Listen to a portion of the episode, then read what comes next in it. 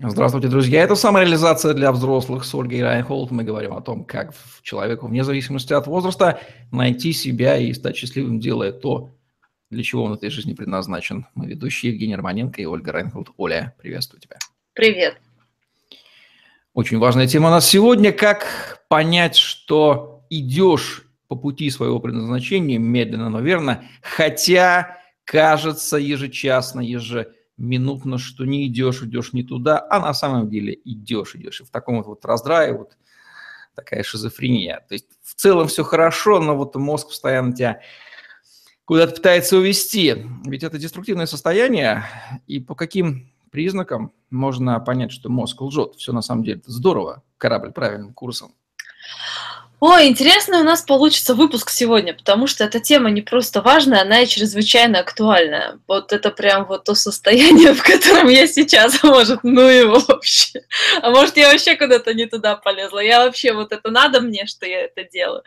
И так далее, и так далее, и так далее. Да, и эм, ну, это, конечно же, самое сложное. То есть найти свое предназначение, найти свою нишу, найти формат передачи этого всего. Это все, это все прекрасно, и кому-то это дается легче, чем ну, сам процесс. То есть кто-то человек проектного мышления, кто-то человек операционного мышления.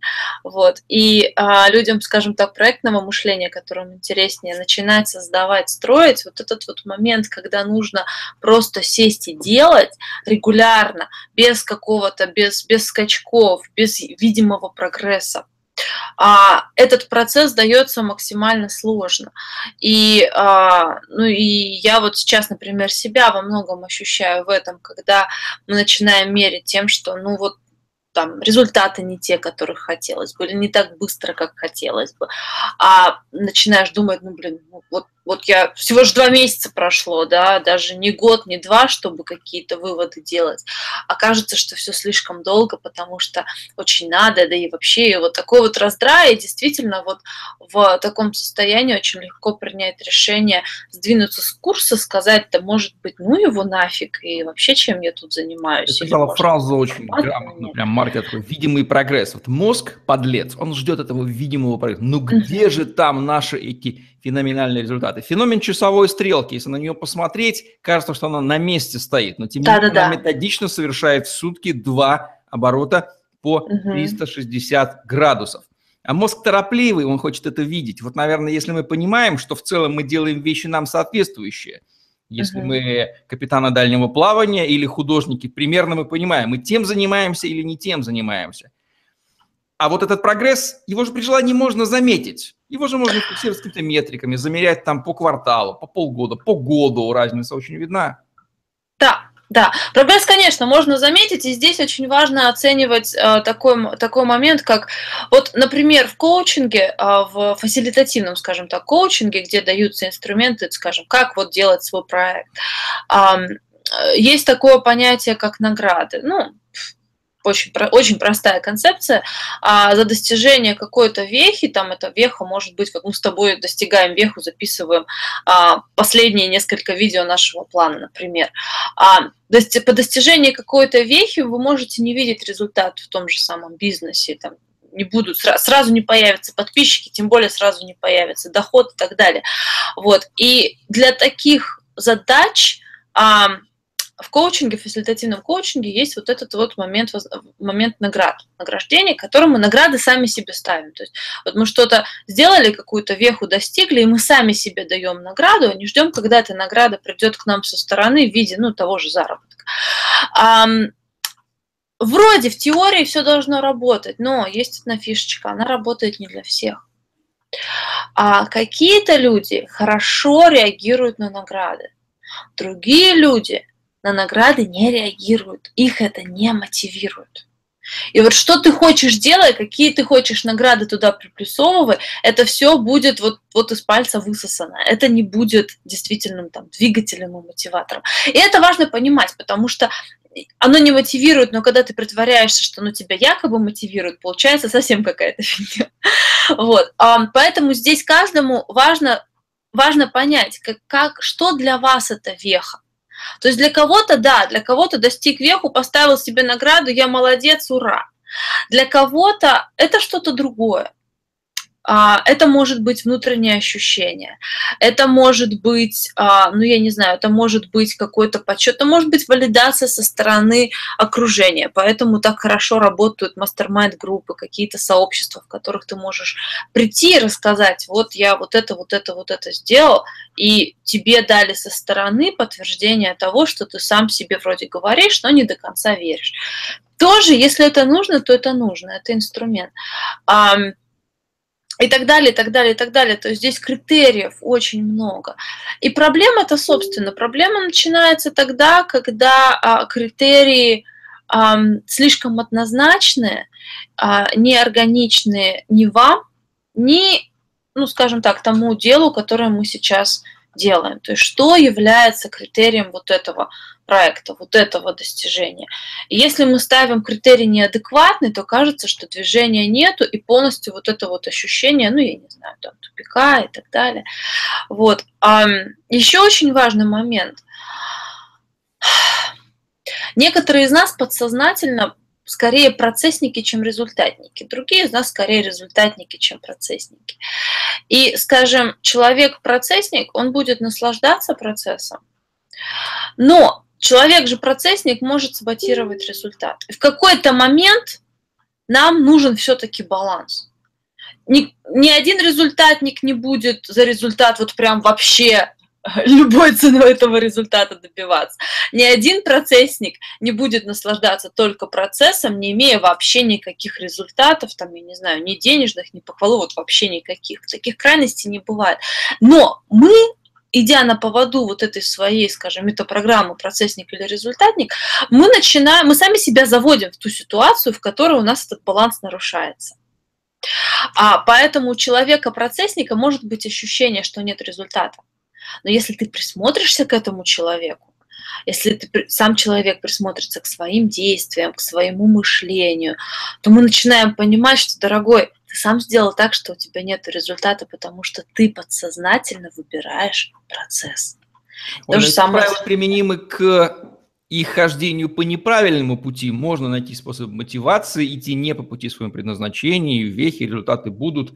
Тем не менее, что отличает путь, размеченный вехами своего предназначения, mm-hmm. и путь, размеченный вехами не своего предназначения. В чем их будет кардинальное отличие в ощущениях? Может быть, естественность первого пути такая незаметная естественность, легко, непринужденно получается, что мы даже этого не замечаем. Все говорят, о, как круто, а для нас это обыденно. Вот будет ли это маркером? Даже нам мозг говорит обратно, что мы ерундой занимаемся, а все восхищаются, как мы занимаемся. Круто, это ерундой, как мы, естественно, выглядим. Да, но ты, ты, ты знаешь, это очень интересный процесс, потому что мы э, разговор, потому что мы, по сути, я перепрыгнула, да, заметила эту тему, э, потому что мы, по сути, говорим из позиции правильно-неправильно. А, и да, мы очень часто, вот это вот дело, которым я занимаюсь, это правильно, что я им занимаюсь? Или правильно ли дорога идете, товарищи? То, что правильно, вы идете, да. метровые столбики считаете, это очевидно, но правильно ли дорога? Да, да, да. И вот здесь а, огромный вопрос в том, что такое правильно. То есть мой, например, мой пример. Это когда я... Правильно, то, что соответствует нашему предназначению. Мы знаем. Только бы понять еще, да, да, да, тогда. да, да, да. И вот здесь очень важно, вот очень важно заметить, что правильно, что ощущается правильно, это не всегда то, что соответствует нашему предназначению. Мой пример. Когда я начала заниматься коучингом, да, это соответствует моему предназначению, но глубже, чем то, что определяет понятие коучинга и индустрия коучинга в целом. Когда я начала заниматься, когда я обучилась, когда я там объявила себя коучем, начала практик... начала практиковать, увидела огромную, огромное количество негатива в сторону профессии. Сначала стала отвоевывать, потом стала вдумываться, потом, э, ну, что-то там происходит. А, и было вот это вот состояние, знаешь, огромное желание примкнуть к толпе коучей, ну и, скажем так, там спрятаться от того негатива, который есть вне ее, потому что внутри толпы коучей это правильно, то есть там есть законы, компетенции, есть вот это, вот тебя все понимают и так далее. Просто ищешь вот, вот эту вот позицию, да, это правильно то, что я делаю. Но это же очень сильно ограничивает, потому что ты варишься в одном и том же котле, и ты не видишь, что происходит с теми же самыми клиентами. Ты пытаешься свое правильно и то правильно, которое существует внутри твоей коучинговой тусовки, навязать клиентам, у которых вообще своя правда жизни, у которых вообще свои критерии. Это характерно свои... для множества профессий, когда Конечно, вот да, люди да. собираются и себя ласкают слуха, а при этом клиентам они не идут, потому что они их боятся, да? И вот да, потому что здесь у нас правильно. А когда мы начинаем выходить с этим во внешний мир, нам там начинают говорить, что это неправильно. И если мы слишком зависим от вот этой вот вот этих понятий правильно, неправильно, то, ну, мы, как правило, попадаем вот в это вот колесо. А, а если правильно, неправильно нету, то как ты начинаешь определять свой путь, видеть суть того, что ты делаешь. Вот для меня огромным отрывом стало это, когда я ушла в я лучше буду с теми, кто считает, что это неправильно, но я посмотрю все грани, я посмотрю все плоскости, и я пойму, в чем суть, какую суть я, собственно, выбрала. И неважно, как это будет называться. Там, коучинг, консалтинг, я не знаю, танцы с бубном, неважно. А, в чем суть. И вот за правильно-неправильно суть увидеть невозможно. Когда ты позволяешь себе видеть вне правильно, неправильно, ты начинаешь видеть, а в чем, собственно, суть того, что я выбрал. И вот то правильно, которое навязывает, может быть, индустрия и группа, то, что называется, ну, в моем смысле, коучингом, и та суть, которую я выбрала в коучинге как предназначение, могут быть разные вещи. Может оказаться, что это не совсем одно и то же. Нашим союзником является такая вот теоретически верная фраза, что ответы на все вопросы, которые у нас возникают, они уже в нас есть. Да. Следствием из нее является, э, сейчас я его сформулирую, если э, вопрос встает, а правильно ли, а, и занимаюсь ли я своим, в чем мое предназначение, значит, уже есть на этот вопрос ответ, просто мы его не знаем, его не знает наш разум. И здесь я веду к тому, что скорее наверняка правильно будет отключить нафиг этот разум, который постоянно сомневается, и mm искать вопрос в интуитивной плоскости. Вот куда да. интуиция вас тянет? Приглядитесь к себе, чем вы занимались постоянно. Да. Да. Это будет скорее ваше направление. А разум будет щебетать, ныть, э, конючить всякие Доказывать, аргументировать. А потом, когда он согласится с тем, что вы нащупали, он вам услужливо, как хитрожопый, извините, слуга, подложит нужное объяснение и обоснует, почему это на самом деле было вашим предназначением и почему он сомневался. Да-да-да. да. Изворотливый. И заодно, и заодно предложит, там, не знаю, стратегию, тактику, выходы, решения. А, я ни разу еще не видела клиента, который а, не, сам не ответил бы мне на тот вопрос, с которым пришел. Причем вопрос, с которым приходит такой клиент, обычно кажется сложным. Это подтверждает, что все вопросы, с которыми он приходит, они уже есть, и коуч всего лишь вытягивает, он помогает его найти. Раз вопрос встал, значит, на него уже в себе есть ответ. Это да. феноменальное свойство мира. Да. Если вопрос да. встал, значит, просто надо искать, искать, искать. Самому либо с помощью коуча. Да. И самое главное, что это тот самый ответ, э, по которому ты будешь действительно действовать. Если ты услышишь, что тебе что-то там сказал Гандапас или Тони Робертс, ты скажешь, как моя клиентка одна сказала, хорошо говорите, вот так дальше и делайте. Все. А когда это твой ответ, когда ты его изнутри вытащил, то да, ты по нему можешь действовать. И вот я бы, наверное, сказала, что эм, вопрос, который к этой интуиции может призвать, если его просто сформулировать более четко словами. А вот опять же исключительно в качестве инструмента. вопрос этот всего лишь как инструмент. А, без чего я без чего я не могу жить? Вот если у меня вот это забрать, будет ли мне окей? Могу ли я, то есть что будет? Вот если у меня забрать звание коуча, мне будет окей. Если у меня забрать а, вот эту вот работу с людьми, в которой видишь, что человек растет и находит свои ответы, мне тогда окей не будет. И что угодно это будет, я не знаю, там.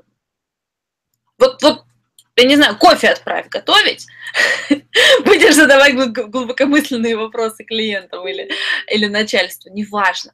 Вот без чего я действительно не могу. Это тот вопрос, который я задаю на... У меня есть анкетка для... А, а, консультаций бесплатных первых, и там этот вопрос стоит, потому что там человек уже начинает как-то находить какое-то вот свое формировать понимание себя, без чего я не могу. Что, если у меня забрать, моя жизнь тогда не будет полноценной. Я еще добавлю, а, что не надо игнорировать уметь видеть, нужно замечать жирные факты, маркеры признания того, что вы идете по правильному пути, которые вы забили, mm-hmm. могут подтверждаться внешним миром, например, когда вам постоянно говорят, как классно вы это делаете, как классно да. это получается. Да, да, да. А потом какой-нибудь... Естественно, достигаются, да, они же не на пустом да. месте. Если бы они были тяжело бы достигались, это не имело отношения к вашему предназначению. Вы бы как сизифовым трудом бы занимались потом. А если они у вас легко и непринужденно, что так, что вы даже не замечаете этого, для вас это естественно, да. вы не видите еще здесь такого удивительного, да, вот это да. сигнал жирный, что это ваш путь. Как ты это делаешь? Не знаю, я просто делаю. Просто делаю и все. Да, да. да и при этом всегда будет прохожий, который скажет, что за херня.